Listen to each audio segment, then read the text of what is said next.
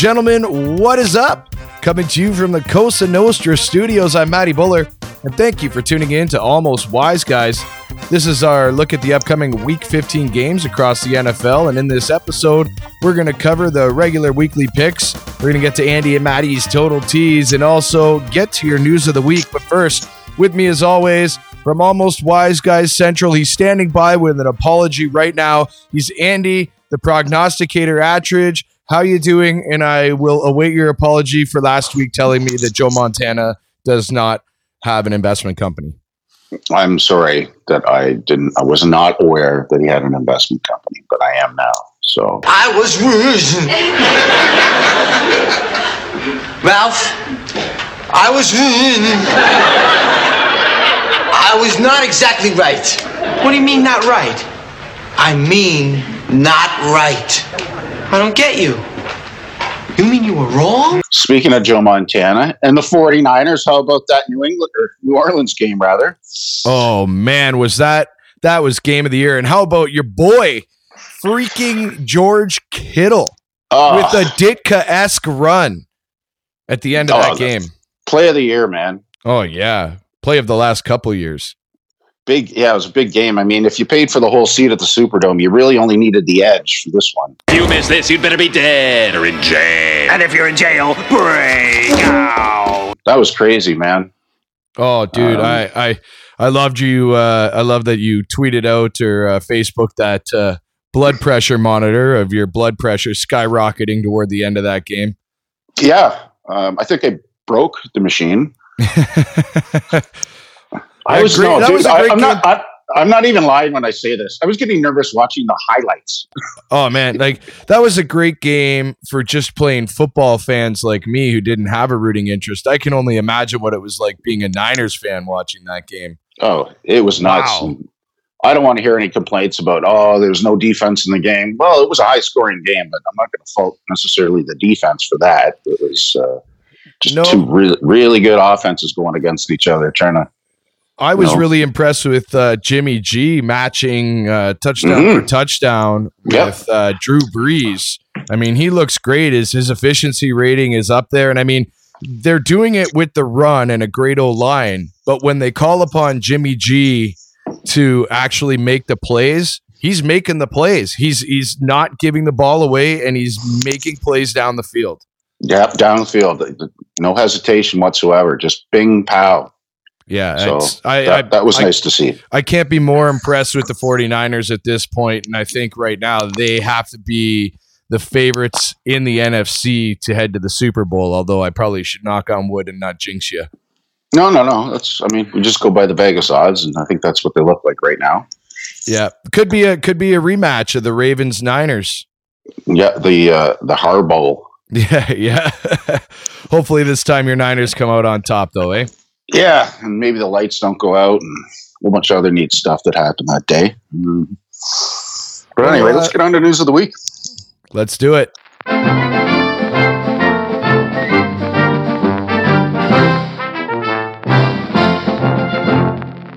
Walmart Canada is saying sorry for making available a Christmas sweater with an apparent drug reference. The sweater featured an image of Santa Claus behind a table with three white lines that look awfully like lines of the Bolivian marching powder. Below the image is the phrase, let it snow. Walmart has since pulled the offending shirt from its store shelves. Well, how the hell do you think this guy leaves presents at millions of houses in one night's work? Especially in Canada, where in the north you could have like one home every 600 miles. Definitely carve out some lines for this poor bastard. Screw the milk and cookies.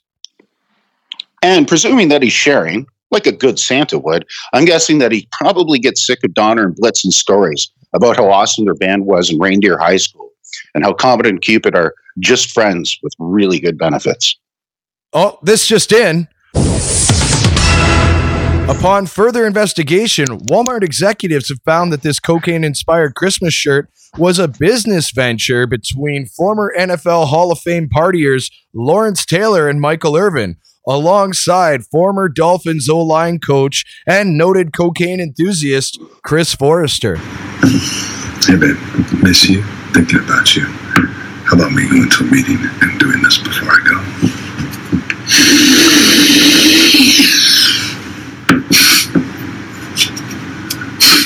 There's those big rains falling, but I miss you. I miss you a lot.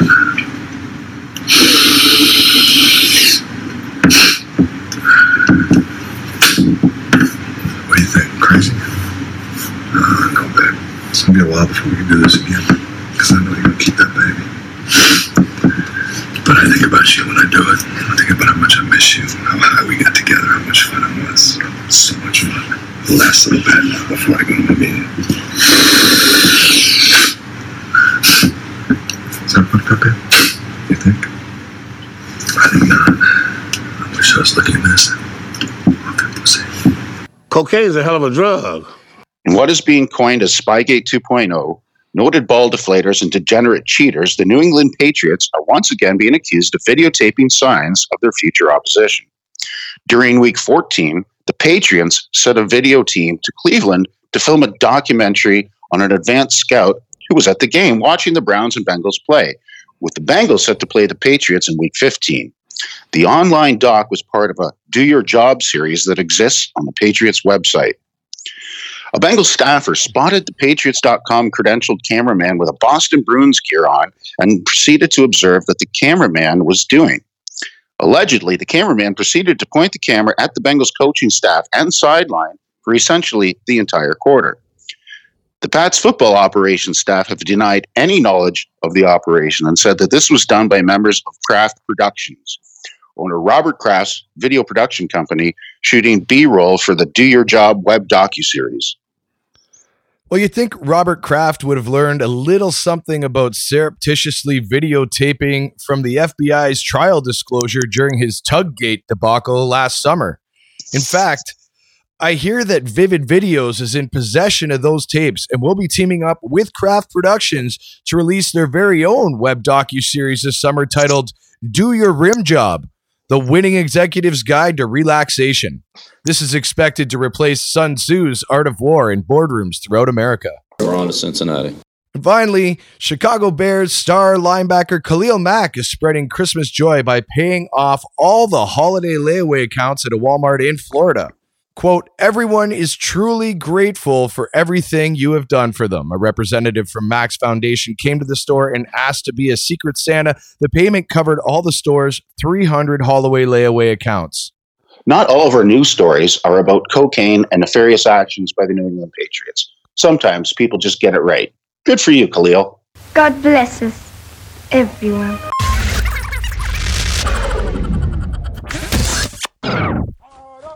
Well, let's fire it up. It's time for our weekly picks. Here we go. On the road. Coming in the sun.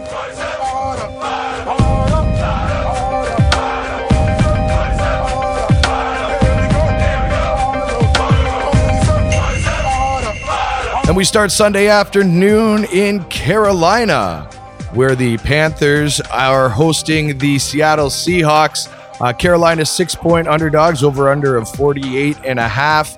And uh, Seattle coming off a, a pretty rough primetime outing, which is uh, very uncharacteristic for Russell Wilson. Uh, but, uh, well, he also bounces back really well throughout his career. So uh, I'm looking at the Seahawks in this game as Carolina looks like they've pretty much packed it in. Well, you can totally see that just in the game against Atlanta last week, uh, losing 40 to 20. I mean, that's the after the firing of Riverboat Ronnie, uh, and they certainly did not rise to the occasion. And I think they're just packing it in now. And Seattle absolutely needs every single win to keep pace with the 49ers. Um, you know, they'll definitely get on a wild card, but um, they'd appreciate home field advantage more than anyone. Yeah, they And- went they went from fourth or first to fifth in the NFC uh, with their loss and the Niners win last week. So you're darn right. They definitely need to keep pace. Well, exactly the same thing happened the week before when they won, and the f- 49ers went from first to fifth. So it's that close. And Seattle plays really well on the road. In fact, they won six of the last seven uh, outside the home of the 12th man. Six, I don't know. You know, as long as it stays under a touchdown, I really don't have a problem taking Seattle here. I don't see Carolina. I see them mailing it in, to be quite honest. Um, I like the Seahawks in this spot, too. Yeah, Carolina three and twelve in November and December over the past couple seasons, And uh, three of the fa- of the past four quarterbacks to face the Panthers have had a 100 plus pass rating and threw for over 300 plus yards. Uh, that's a stunning stat. Uh, also for Carolina, Greg Olsen will be out for the game with a concussion, and he's pretty much the only receiver that does anything of consequences. And uh, Carolina just is not playing defense with their last two losses. Uh, they allowed 40 points to Atlanta and also lost to Washington. Yes, the professional football team from Washington scored 29 on them to beat, 20, beat them 29 21. So I'm with you. Uh, I'm taking the Seattle Seahawks uh, with the points. Baby,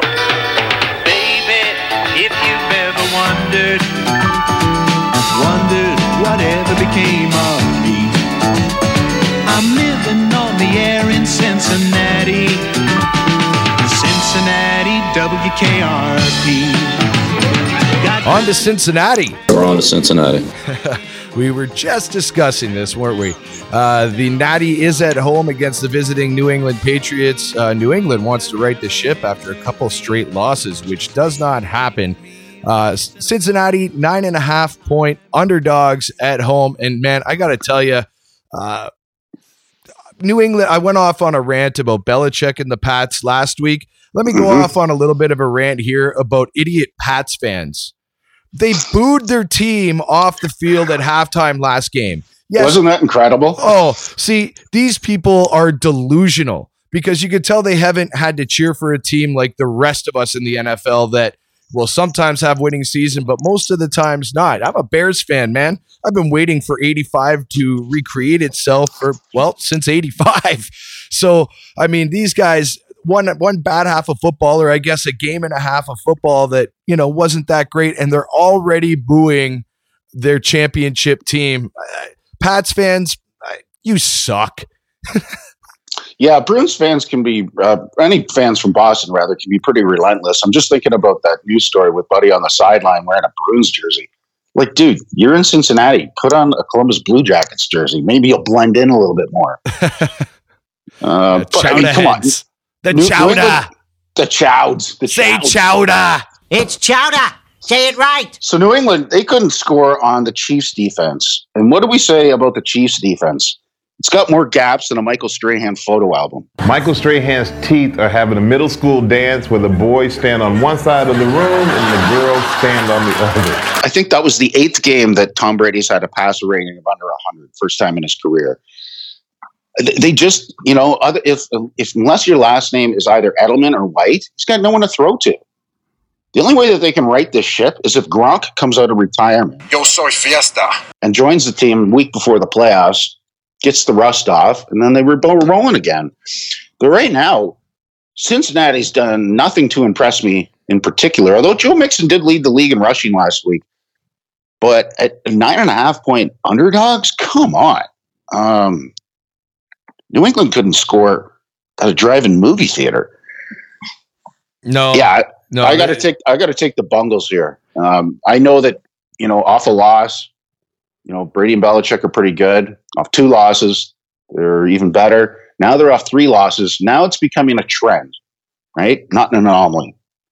Yeah, this is uh you know, New England's defense, they were pretty vaunted at the beginning of the year, but everybody forgot to mention that they were playing the Jets, the Dolphins. You know, they weren't they weren't playing anybody of any consequence. Well, not everyone was on. saying that or neglecting that. We said that uh, numerous times. Yes, definitely, but I'm talking mainly the mainstream media. Yeah. I heard a lot of comparisons to the 85 Bears. What? And uh, oh yeah, I did because some of their stats were actually better than the 85 Bears. However, the 85 Bears played much better competition.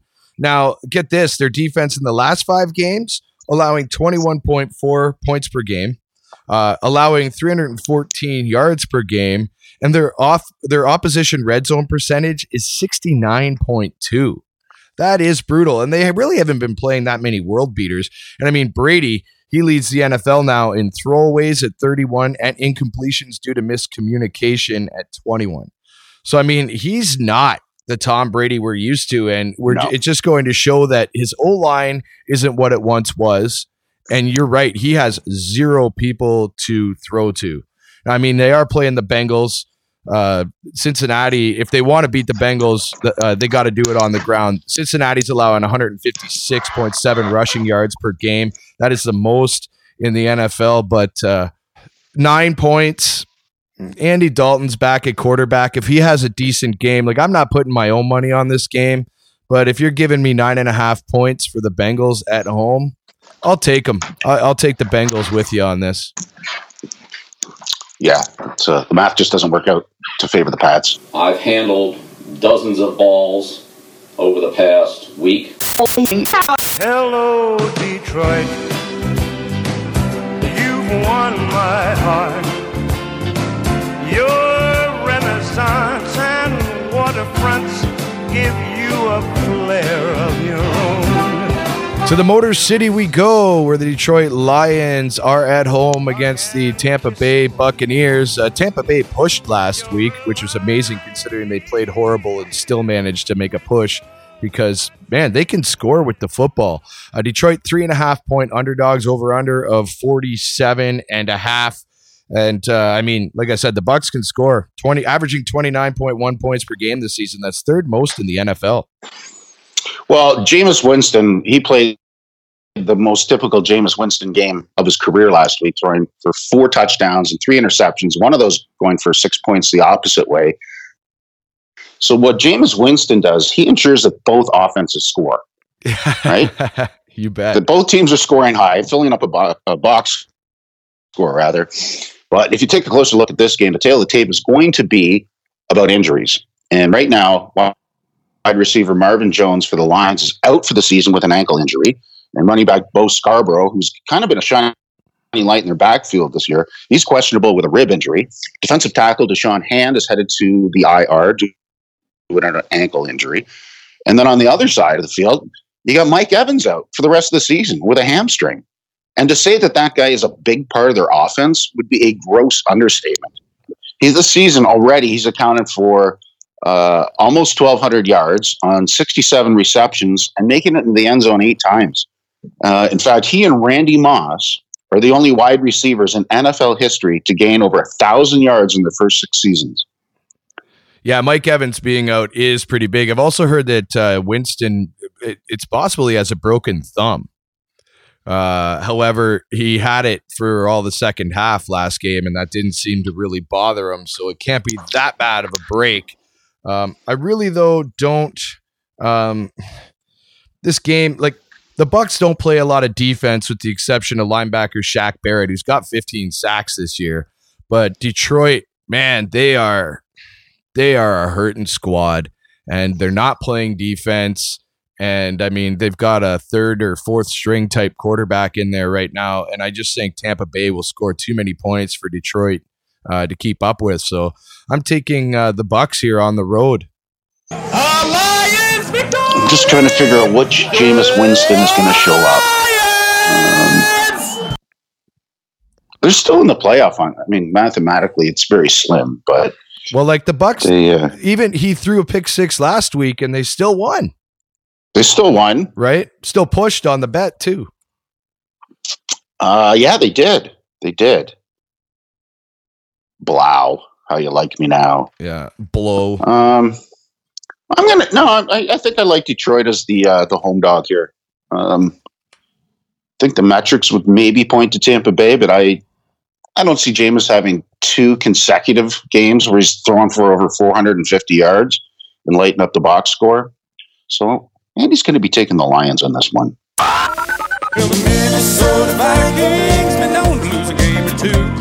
Chicago's got the Bears, but Lordy, who cares? Them fans are always feeling blue. And the fans of the Lions are always crying because the boys are always out of luck. But everybody knows that the Packers suck. Up next, the frozen tundra. We go to Green Bay for an NFC North matchup that still does have playoff consequences as my Chicago Bears. Star Bears. Well, they're in town. And uh, this is a divisional game, and Chicago and Green Bay always play pretty close. And uh, my boy Mitch Trubisky's turned it on in the last five games 66.5% completion percentage, uh, 244 pass yards a game, 11 touchdowns, five INTs. and uh, 95.4 passer rating. Oh, and that also goes with a four and one record. Let's go with uh, yeah. Let's look into the numbers for Maserati Mitch for yeah the most recent game. First player in NFL history ever to do all these things: complete seventy percent of his passes on thirty plus attempts, throw for three plus touchdowns, rush for fifty plus yards, and rush for a TD himself. Little known fact there, Matty. He actually stole the nickname Maserati Mitch from Mitch McConnell, who now goes by Turtle Wax McConnell. Yeah. Also, he goes by Moscow Mitch, as uh, he seems to love the Russians being involved in American politics. Yeah. Yeah. Now there is Uh, uh, the key injury. Uh, I, I definitely know it's going to hurt us not to have Roquan Smith in there, uh, but my boy Akiem Hicks is back in. So what I was noticing is when Akiem Hicks came out, uh, Khalil Mack wasn't able to get as much done from the outside rushing because Akiem Hicks takes up a lot of the O line's attention. Inside that is and he's a great run stopper. I expect uh, khalil mack to maybe have a couple sacks this game and i think aaron rodgers is going to be on the run Well, it's it's definitely going to be won or lost in the trenches. And right now, the Bears defense seventh against the run in the league, allowing 96 yards per game. And Green Bay's 25th in the league, allowing 123 yards a game. Now, this line right now at minus four and a half started much higher, closer to a touchdown. Uh, I think most shops opened around six and a half. But the reason why you're seeing this line moving is because of sharp betters coming in on this thing and just pounding the Bears. So if you got them at six or six and a half during uh, the early part of the week, good for you. Uh, but even at plus four and a half, I'm go- definitely going with the Bears here. And maybe it's time for uh, Moneyline Matty to pull out, pull out his hat. yeah well chicago's playing uh, their playoff hopes are technically still alive and uh, green bay's defense is not uh, what they were last week now uh, moneyline Matty it i'm hoping the bears win uh, but i will definitely take them with the points this week as uh, i mean it's going to be 15 degrees in uh, Lambeau, so it's going to be cold. Uh, and you know Jones, who's been a great ru- running back for uh, Green Bay, uh, he averages only 27 rush yards per game in his four career games versus Chicago. That's the lowest of any team he's played more than once. So I expect the Bears to at least keep this one close. Well, you remember the first time these two teams faced off, and it was the first game of the season on a Thursday night in week one. Final score was 10 to 3. Yep. And everyone was talking about how great uh, the Green Bay defense was. Yeah. Well, I think that was about the only game that they played really well. And uh, they've gone nothing but downhill since. So, yeah. And you look at the over under, it's only 41. Um, definitely liking the Bears here. The Bears. The Bears.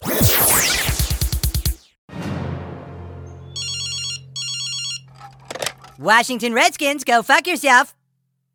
Sure, we'd be happy to take your money. Yep, just go to our Kickstarter page. Okay, nice idiot. Uh huh, fuck you. Bye bye. To the District of Columbia we go, where the Washington professional football team takes on division rival Philadelphia Eagles. I can't believe I'm saying this, but the Eagles' playoff hopes are actually still alive. Uh, that's m- more due to the fact that the NFC East is a raging dumpster fire of a division. And I'm going to go right here, right now. Last uh, last game, you were saying it might be my Bears, might be my money line Matty. No, my money line Mhm. Matty pick this week is the Washington professional football team at plus 173. Well, that, that was a team that you had no faith at Lambeau last week. And they kept it within five points. You bet. No, they, they played all right. And, you know, AP and, and the Juice, they're racking up some yards on the ground. And that's the way you win football games. And that's the way you win divisional games. And Philadelphia, my God, how lucky were they to win that Monday night game against Eli Manning? Yeah. And I that's mean, against the the, lowly Giants. Like the Giants, Well, it- they did if the everything they could to choke that game away.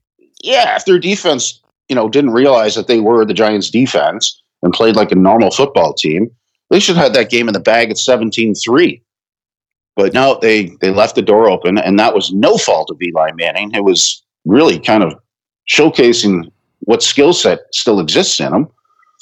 I don't know if that's for other teams he may want to play with. Denver, I'm talking about you. Um, but yeah, I four and a half. Philadelphia's like they're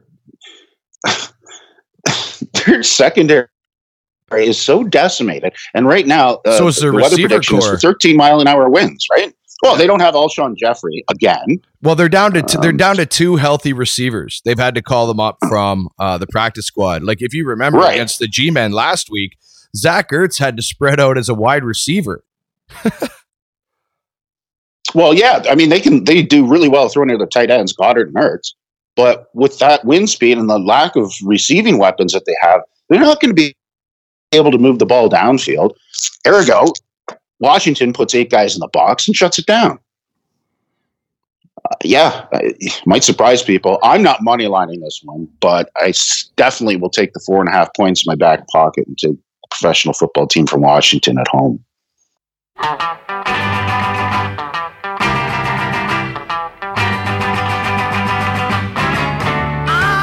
Kansas City, gonna get my baby back home. Yeah, yeah. We've got a big AFC East matchup uh, next, and that's uh, Kansas City. Uh, they are laying nine and a half points at home at Arrowhead Stadium against the visiting Denver Broncos. And uh, I don't know if they deserve nine and a half points, as the Drew Lock era is in full effect in Denver. They've been putting up points, and more importantly, they've been keeping teams off the board. What did Rodney Dangerfield say? Well, that's the story of my life. No respect. They've covered five of their last six games, Denver has. And right now, the Chiefs are 28th in the league against the run on defense, allowing just over 137 yards per game.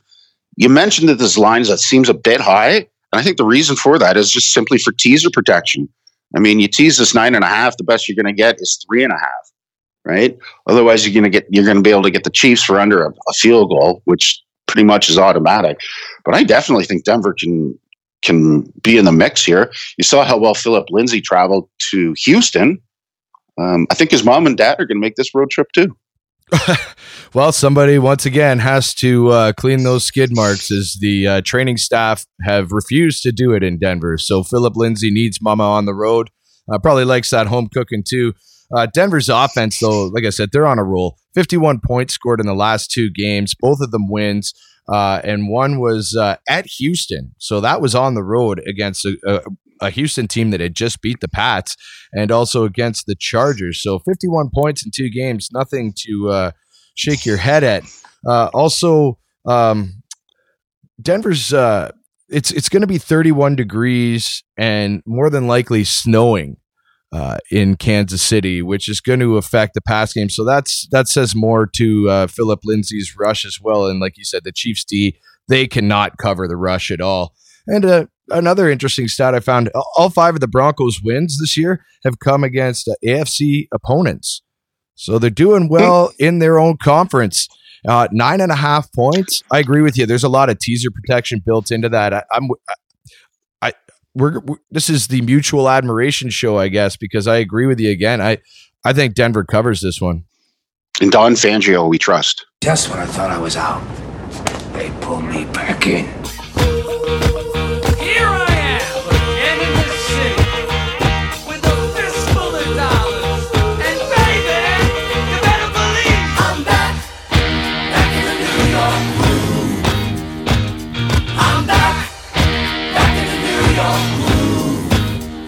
On to the Meadowlands, where the New York Giants are at home. And, uh, well, they have the Miami Dolphins in town. Now, the G Men are now in a 10 game losing streak, which is a franchise record. Uh, the Giants, three and a half point favorites at home. And I don't know about this because Miami's offense has scored 20 plus points in four consecutive games. And, you know, the Giants defense, like, look, they couldn't even do anything against a decimated Eagles uh, offense last week. What makes us think that they're going to do any better uh, against Miami? Nothing. S- Simply put, nothing. You know, with Fitzpatrick, our guy from Harvard, under uh, under center for Miami, they're not a bad football team. They're not a great football team. They're barely even a good football team, but they're a hell of a lot better than the Giants. Yeah, I agree. Yeah, the um, again going back to the weather because this this game is probably going to be the most affected by it, other than any other game in the league, but 15 mile an hour winds with gusts in the 25 mile an hour range. Well, what's little noodle arm Manning going to do?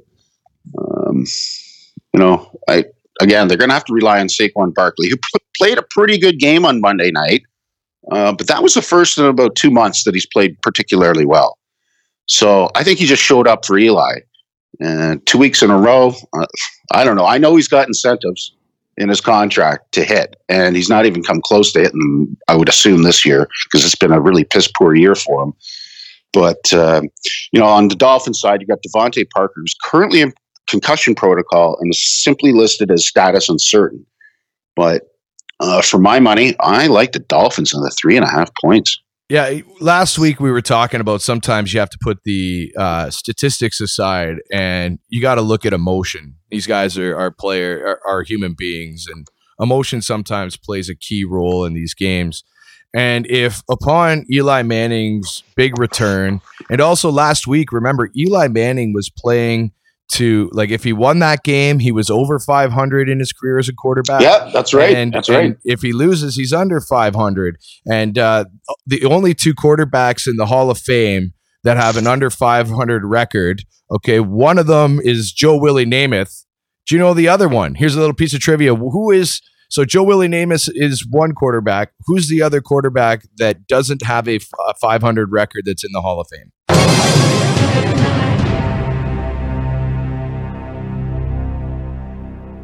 I'm going to say it's in the Hall of Fame. It's old school too. John than- Brodie? No, it would be uh, Sonny Jurgensen. Oh, okay. Yeah, so there's only two guys that is so Eli Manning, you know, he's playing to try to get in the hall and people like you figure if the team was going to rise to the occasion it would have been last week against a division opponent. Yeah, absolutely. Uh, who, you know, they they could have played playoff spoiler. They could have got Manning over 500 and Mhm. you know the big and, and they couldn't get up for that game. They're not getting up for the Dolphins. The Giants have uh, packed it in. They're just playing out the string. And uh, Miami, for whatever reason, they just don't seem to want to give up. They're kind of in a, they're in a lot of games, even the ones they lose. So uh, the Giants favored by more than a field goal. Uh, me thinks not. I'm going with the Fins.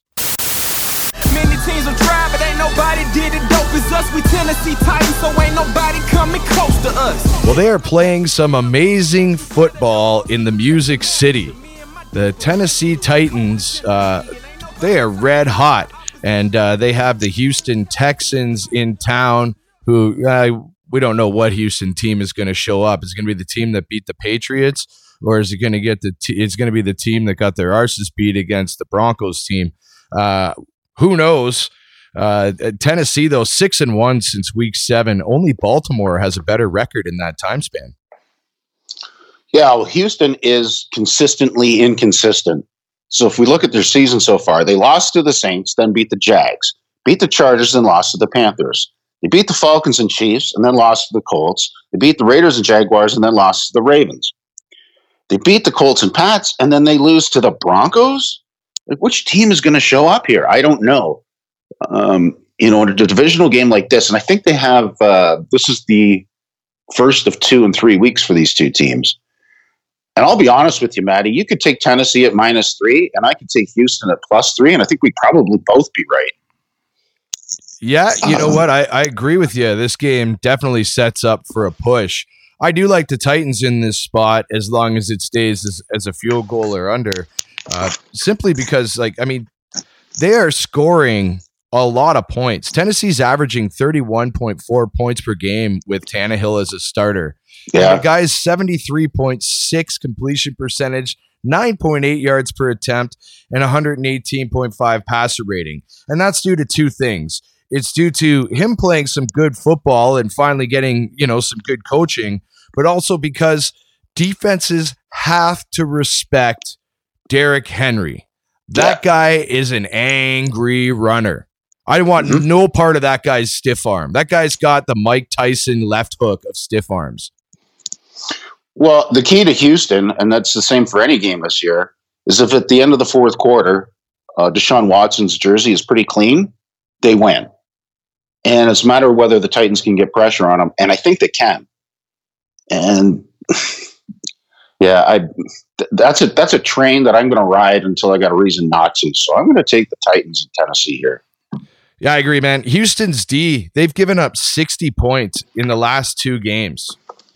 Uh, that's not very good. And those teams were Denver and New England, both teams that, you know, don't really have stellar offenses. They're not known to have stellar offenses this year. I mean, Denver, rookie quarterback and Drew Lock, and then uh, the Pats, who have been floundering all year. And to give up 60 points uh, between those two two games, I would have no confidence in my defense. And Tennessee's at home. Yeah, buddy, I'm with you. It's the Titans all the way. You know I ride with my Arizona Cardinals. Most likely I'ma die as an Arizona Cardinal. I be going outside ripping Arizona Cardinals. To the desert we go, where the Arizona Cardinals uh, are two and a half point underdogs at home against the visiting Cleveland Browns. Uh, interesting stat I looked up on this game. It's the first time since at least 1950 that two Heisman winning quarterbacks from the same team are starting against one another. I never thought about that. Huh. Interesting. Yeah, very. And also Arizona, right now, this sets up good for the Browns. Uh, they're the only team in the NFL to allow 20 points or 20 plus points in every game this season. Right. But let's look at Cleveland and who they played in the last month. Okay. In the last four weeks, they played division foes, the Bengals last week, Pittsburgh two of the previous weeks before that. And Matty, who do they have on deck? The Baltimore Ravens. Meaning It's an almost wise guys sandwich game. now Odell Beckham Jr. is listed as questionable, nursing a groin injury. Now one could argue that he is a pain in the groin for the whole Browns organization, he's the way nurs- he's behaved. He's nursing his hurt feelings. Yeah, he's nursing his hurt little feelings there. Oh, muffin. Um, Freddie Kitchens, I don't really know what to say about him other than his head is more empty than an Oktoberfest event in downtown Miami. like the guy's clueless. Yeah. And I just I don't really see them getting up for going across the country for a non-conference game uh, when they have the Ravens on deck. Now I'll take I'll take the points with Arizona in this one. Well, this is uh they're underdogs at home, and normally I like a home dog, but it's not even a field goal that they're underdogs by. And I think Cleveland can win by a field goal or more. That's for sure. I I, I think Nick Chubb could do it by himself. The guy's got 75 plus scrimmage yards in 13 straight games. He's been running over everyone they play. And I mean, you know, say what you want against having to play some of those teams, but like Pittsburgh is a hard team to play against and uh, they beat them once big, and then they lost to them, but not by a huge margin. I Arizona's lost six straight, and I mean they haven't even been world beaters uh, as far as uh, as this season. Although against the spread, neither is really uh, Cleveland. But uh, this game, once again, this is a game I will not be touching with my own money. Uh, I would highly recommend that you not touch it with your own money. But since we pick every game here, I'm uh, I'm gonna go uh, and be the contrarian here, and I'm gonna take the dog pound Cleveland Browns to head into Arizona and uh, beat the Cards. What up, though? This is Big Snoop Dogg. Dog Pound, y'all better turn up this week, man. Y'all got a new feeling, new spirit. Let's go get it done, Dog Pound.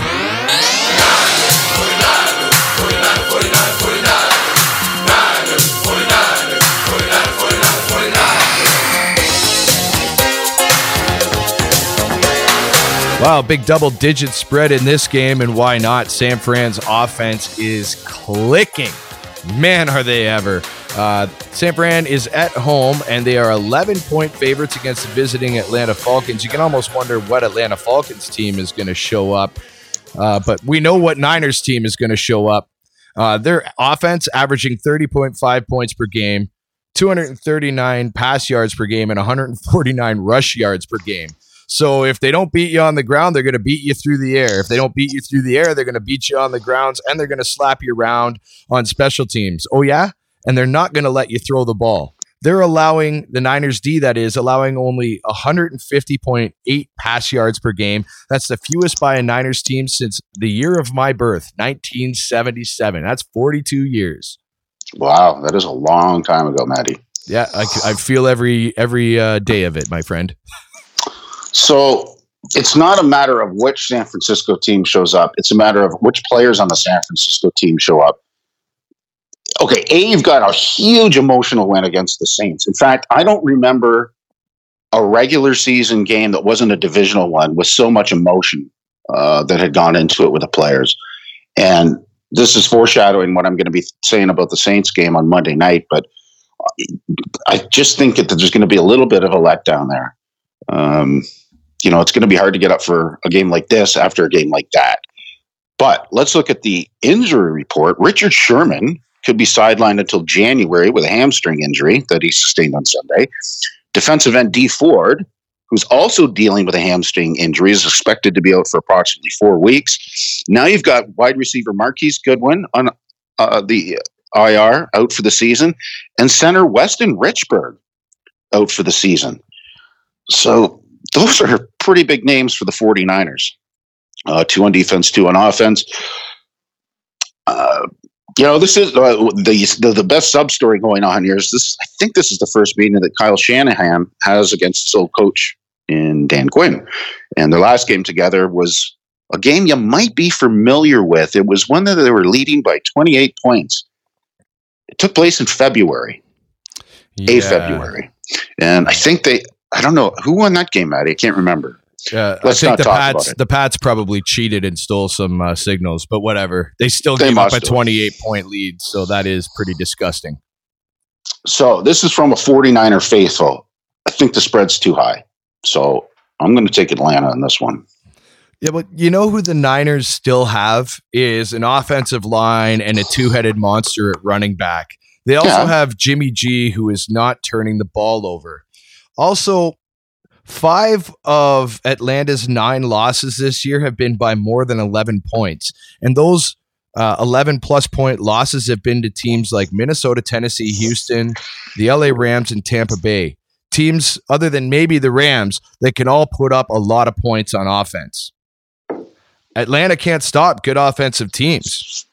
I, I, I do like Kittle's still in this game, isn't he? Yes, he is. Right. I, I just I can't see uh, Atlanta coming up. I mean, they got spanked by 20 last week. Uh, I I can't see them doing any better. I I let's I'm taking the uh, the uh, uh, San Francisco 49ers to cover those 11 points at home and uh, you can cash in my wise guy card for that. No, it's all right. I hope you're right.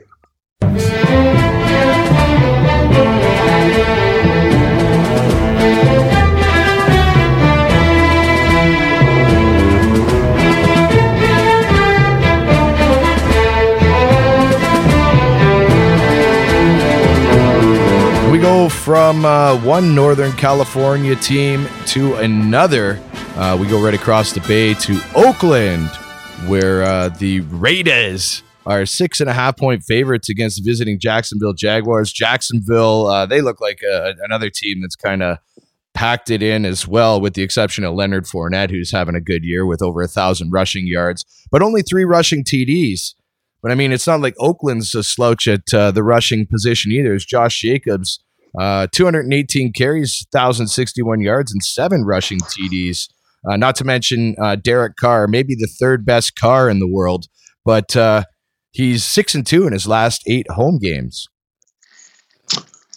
Uh, Josh Jacobs is listed as questionable on the injury report. He should But go, back back to Jacksonville. I mean, I think it's five games in a row now that they've lost by over 17 points. You bet. They just have no interest in winning at all. Keep in mind that this is the last game at Oakland, Alameda State at County Coliseum that the Raiders will ever play in. Um, they'll be on the move next week, I, I, or next year rather. I know we said this last year that it was going to be their last game, but it's actually going to happen. So, um, and when they thought it was their last game last year at the end of the season, they pulled out a really big upset win. Can't remember who they were uh, playing, but I think for sentimental reasons that the Raiders really show up for this one. And Jon Gruden is not pleased with the play of his team over the last few weeks. Uh, he's quite been quite vocal about that. They have lost three straight. Yeah, and and not not in a good fashion either. It's not like it's coming down to overtime or you know last second field goal. They just got spanked the last three games. And I just think that they bounce back here, and you know it's under a touchdown. I like Oakland. Yeah, the the Jags D they uh they cannot stop the rush. Um 141 point rush yards per game allowed this season. That's the second most in the NFL. And in the last 3 games, the Jags D has allowed 115 points. They are a raging dumpster fire. Do you think they're missing Jalen Ramsey just a little bit? Just a little bit. Uh, and now you got Myles Jack, right? He's out for the season. Yeah, I, I, you know, I, I I agree with you too about the emotion of being the last game at Oakland Alameda, uh, Alameda County Coliseum. Uh, under a touchdown here. Let's take They're raiding. like another perfect day. I love LA. And now Southern California. That's three California games this week uh, as the LA Chargers uh, play host to the Minnesota Vikings. Chargers three point underdogs at home. Uh, they do like to keep games close, although I don't Mhm. think home field advantage matters much to the Chargers as they No. play in basically a tiny little college soccer stadium. Um, I mean, they're facing- It's an athletic complex, Matty. Yeah. Right. It's an Yeah. athletic complex. yeah. Okay. Fair enough. But they they're facing Dalvin Cook, who's been a monster this year. He's had 11 games with one plus one or more scrimmage touchdowns. That is the most in the NFL. And I mean, Cousins has 112 pass rating uh, as it stands right now. If he continues that for the re- for the last three games of the year, that will be a Viking single season record. Yeah, but the Chargers played a pretty impressive game last week. Um, one that we haven't seen them do all season long. You know, it, it's been played outside, obviously in, in sunny LA, but you got 13 mile an hour winds, and Minnesota's used to playing inside. Um, in fact, I don't think for about five months of the year they even leave the confines of an inside. Chargers, did you know that they're the only team in the league not to allow any opponent to exceed more than 27 points in a game That's this right. year? Yep, they've allowed fewer than 28 points every game this year. So, uh, you know, I think yeah, you're, you're probably right uh, in that it's probably going to be Dalvin Cook for the Vikings. Um, Thielen is appearing on the uh, injury report as questionable. Um, I, in fact, I'd be surprised if he did play. I still got Rudolph and Diggs though. Oh yeah, yeah, no question. I think the Vikings' biggest problem is that this game's on the road. They are three and four Yeah. on the road, Absolutely. six and zero at home. And I mean, the Chargers they can pull it out. I mean, it's it's possible. Now, I will say this: uh, this line started at plus three uh, on sites like Sports Interaction and others. I see it now down to plus two and a half. Oh, really? Yeah. Now, does that Okay. change your opinion? Because I I like No. that three point spread. You know what? I'll be I'll be brutally honest. This is probably the most difficult game on the docket this week for me to get a read on. Um, you know, it's not like these two teams play each other very often. Um, I I don't know, man. I it, the way the Chargers played really impressed me last week, and I all all year long I knew that they had a big game in them, and you know they, they're so notorious for finding ways to new and improved ways to lose games. But I think I think they come out with a W here.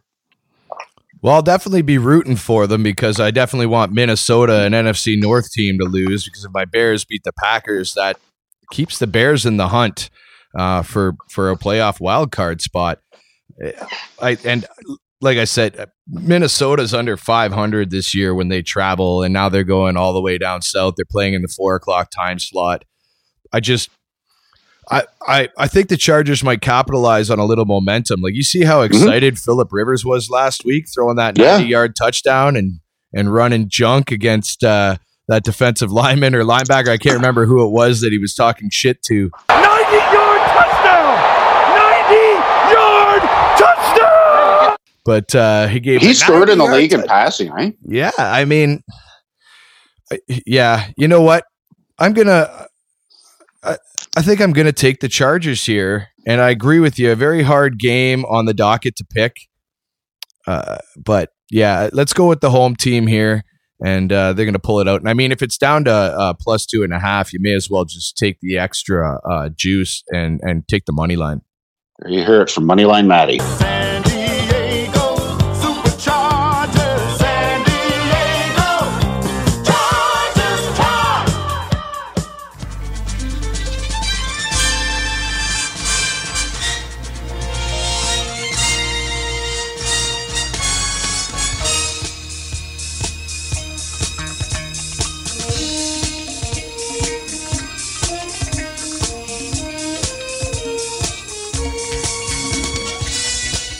Well, down to Big D we go, and uh, well, deep in the heart of Texas, the uh, Dallas Cowboys. You know why there's a, a hole in the roof at Texas Stadium? So God can watch his favorite team play. Yeah, so God can watch his favorite team choke away playoff berths. Uh, they're play- they got the LA Rams in town. Dallas is plus one here at home. They're an Do you, underdog. do you know why the 49ers don't have a roof with a hole on their stadium? Why is that? Because God's on the sidelines with them. Oh, Oh, bing, pow. yeah. The Cowboys right now 0 6 versus teams above 500. I, I don't really see that changing. What about you? well, the look ahead line last week on this game was Dallas minus four. And you saw Dallas get absolutely embarrassed by your Bears. And you saw the Rams absolutely embarrassed the Seattle Seahawks. You bet. And what do we call that, Matty? The recency effect. Yeah. right? And do you really think that those two individual performances warrant a five point shift in this line? Because I certainly don't. See, I'm going to disagree with you about the recency effect. I mean, the Rams, since acquiring Jalen Ramsey, and that was week seven. So that was a Yeah. very long time ago. The Ram, the Rams defense are only allowing 15.4 points per game since Yeah, acquiring Wade, him. Wade I mean- Phillips can really dial him up. and and this is four games isn't really recency effect in uh, in football either, as four games constitutes a quarter of a season. And Mhm. in the last four games, three of the last four, Gurley's got over 100 plus scrimmage yards is looking really good. Well, McVay finally figured out that, hey, I've got a pretty good weapon here. Maybe I should run him more than five or six times a game. Yeah, yeah, definitely. Also, Dallas over the course of this season is uh, allowing the fourth most pa- fantasy points per game to quarterbacks. Now, that to me, uh, I mean, Jared Goff, uh, you've heard me denigrate this gentleman throughout the season. However, they've been playing well as an offense, they're playing well as a defense. And um, I mean, their offense, the Rams' offense, has scored 62 points in the last two games uh, versus Seattle and Arizona. I mean, everybody scores a lot against Arizona, but against Seattle, that's pretty damn good. And they did it in prime time. I, I like the Rams to cover here. Well, the Cowboys actually lead the league in yards per game at just over 430, which is 22 better than the second place team in the league, which is the Baltimore Ravens. And if you go back the last 15 games, Dallas has won 11 of them at Jerry's World in Big D. And we always talk about the shock collar from Mr. Garrett, the clapper. And, you know, if this game's in Dallas, chances are they're going to have a pretty good chance of winning it. Um, Dallas, well, they both they both absolutely need this win. Um, whoever loses this game is likely going to be out of the playoff contention. But um, I I'm, would I'm liking really- Dallas. I would really like to see Dallas lose because what I really want to see is a sub 500 team win a division and get a home playoff game in, in the playoffs this year. Yeah, and and you know what will change as a result? What's that? Nothing. Yeah. I would just like it because I think it might actually get the league office off of their asses and maybe change that stupid rule of uh, no, no, seeding. no, no. They're not doing it. Not Yeah, going to do it. Fair Too enough. many, too many rivalries, man, for division games not to mean something.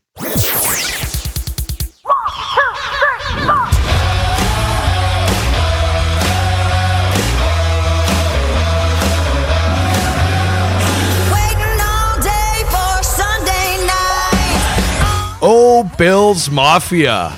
Look at this. You've been flexed into prime time. That's right. Uh, the Buffalo Bills are going into Heinz Field in Pittsburgh. Pittsburgh, two point favorites at home, and Pittsburgh usually does enjoy a pretty good home field advantage. And uh, I'd like to be able to comment on the Bills in prime time, but there's not a good enough statistical sample as this is their first appearance on Sunday Night Football since week 11 in 2007. What? No yeah, way. yeah, it is. Holy crap! Um, no, they. I think they just made the decision two weeks ago to flex this, knowing that it was going to be a, a hunt for the wild card. And you know, I will say this about Mike Tomlin because we do kind of crap on him a lot for not being, you know, an elite coach. But if you look at the fact that they started the season one and four, and they're now on technically their fourth string quarterback, and they don't have Le'Veon Bell or Antonio Brown, and they've won seven of their last eight games. He's coached them up pretty well. In fact, uh, every season that he has been there, which I believe is 13 now, they've had eight or more wins every single season. So he's doing a good job there. But you know who else is doing a good job? McDermott in Buffalo. Oh, both of these guys are coach of the year candidates. Yep. And But I I, think I, tail- I, I'd give the nod to McDermott as uh, nobody saw this coming from Buffalo. No, no. And I think we can sort of suggest what Vegas is predicting this game to look like at a total of 36, the lowest total on any game so far this season. Although three of Buffalo's last four games have gone over the 36 total. Uh, it doesn't surprise me either. But you're looking at probably the number one and two defense in the league. Um, yeah, definitely in the AFC. definitely in the AFC. I don't know, you know, if you just maybe look at a sample size of the last half dozen games, because that would eliminate the, the Patriots. But uh, I, I don't know what Duck's going to do. I think Buffalo. I think they can control that line of scrimmage, and yeah, it's going to be it's going to be all about defense here. And you know, a turnover here, fumble there, pick six here. I I kind of like Buffalo in this spot. It's Like both just- these teams are have been great against the spread. Buffalo eight four and one against the spread. Uh, Pittsburgh uh, nine and four against the spread. Like I mean, uh, these I agree with you too. I think this game is going to come down to who controls the line of scrimmage. Now, I mean, most football fans say every game comes down to who controls the line of scrimmage, but I mean, this one is going to be so tight. Uh, but I just I love how young and hungry the Bills defense are. They get after it. They create turnovers, and Josh Allen is doing it through the air uh, and with his arm this season. I just with his legs. yeah, yeah. Pardon me, with his legs. Yeah, and I mean, I just, you know, Pittsburgh plays really well in Heinz Field, but I agree with you. There's just something about this Bills team. I, I think there's something special about them. I think they're dying to prove it in prime time. So I am going to take the uh, Buffalo Bills here uh, to win on Sunday night. Yeah, keep in mind they Bills are fifth in the league in rushing yards per game at 135.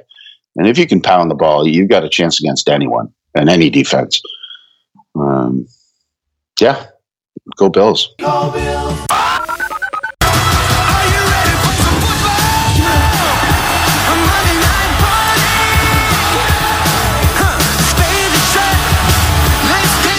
And finally, the Monday Nighter, where the New Orleans Saints are at home against the visiting Indianapolis Colts. New Orleans, nine point favorites at home.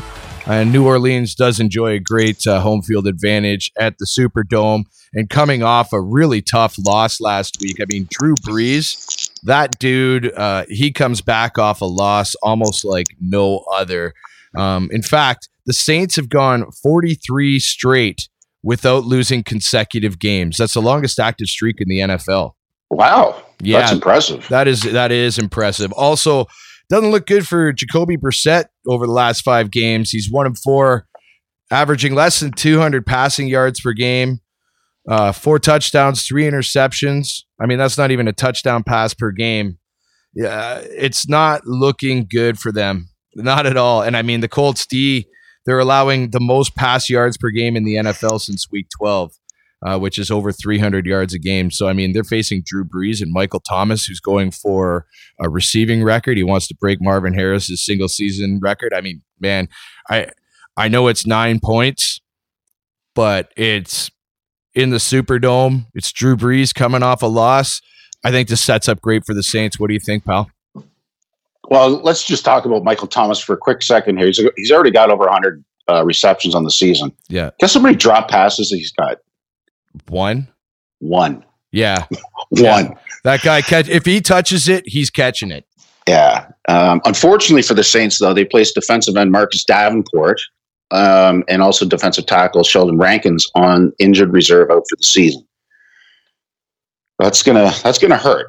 And but you know, you mentioned earlier that you know they enjoy one of the biggest home field advantages in the league, and most handicappers probably add an extra three to three and a half points when the games are the Big Easy.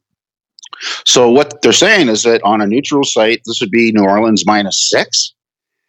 And I'm just thinking that's a little bit too high. Really? And yeah, I do. Dude, And it- Indy's D has allowed 89 points in the last three games. And those losses have been to Tampa Bay, Tennessee, and Houston. Three teams that can score uh, a lot like New Orleans. Right. But, uh, you know, with the same sort of philosophy that I used with the 49ers, they're coming off a big emotional loss. The emotional loss came at home, and now they're playing at home again.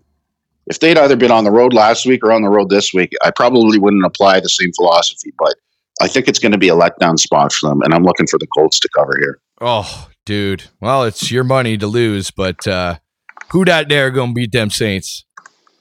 The Colts. Please hang up and try again.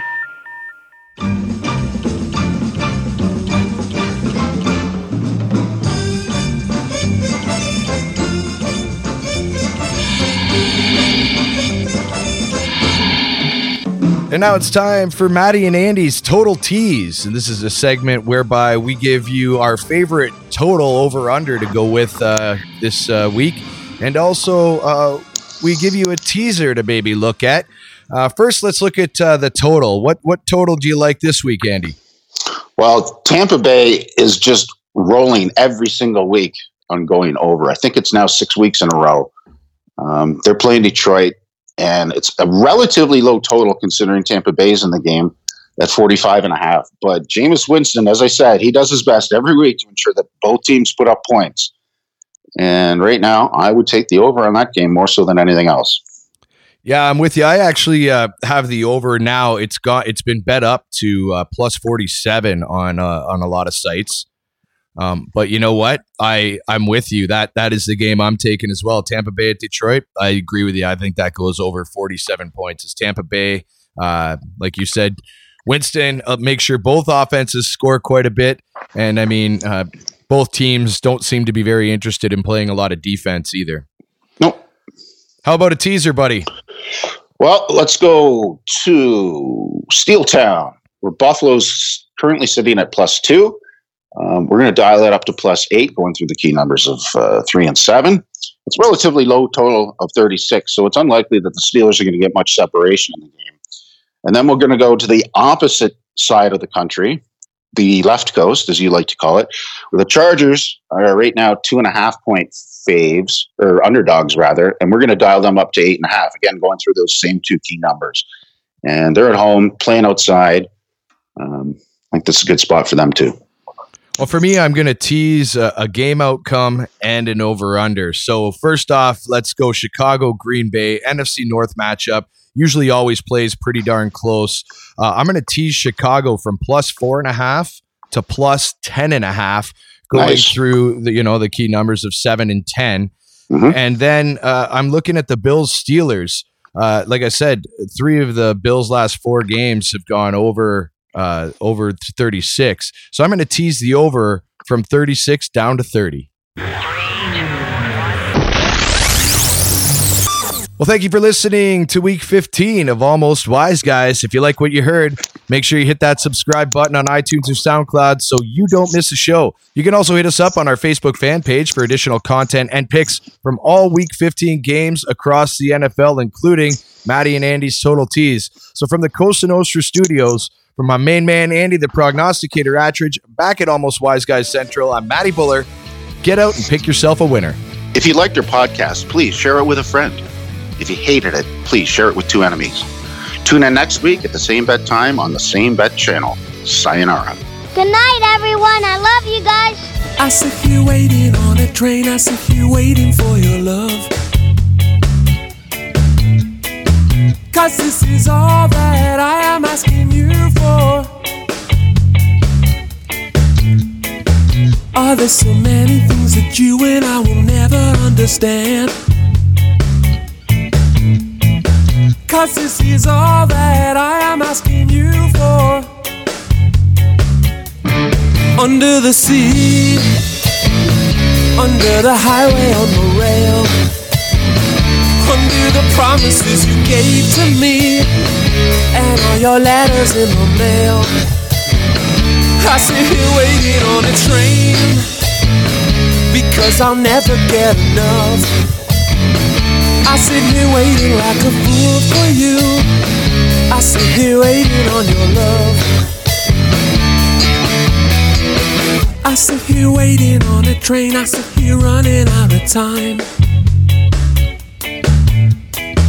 Cause this is all that I am asking you for. Cause this is all that I am asking you for. Don't mess around, why won't you give that man an answer? Under the sea, under the highway on the rail, under the promises you gave to me, and all your letters in the mail. I sit here waiting on a train because I'll never get enough. I sit here waiting like a fool for you. I sit here waiting on your love. Shooting through your tunnel vision, riding on your indecision, round and round, tightly wound, racing through the underground. I wish I could control it all. I wish it was irrelevant. I wish I was a button pusher. I wish I was the president.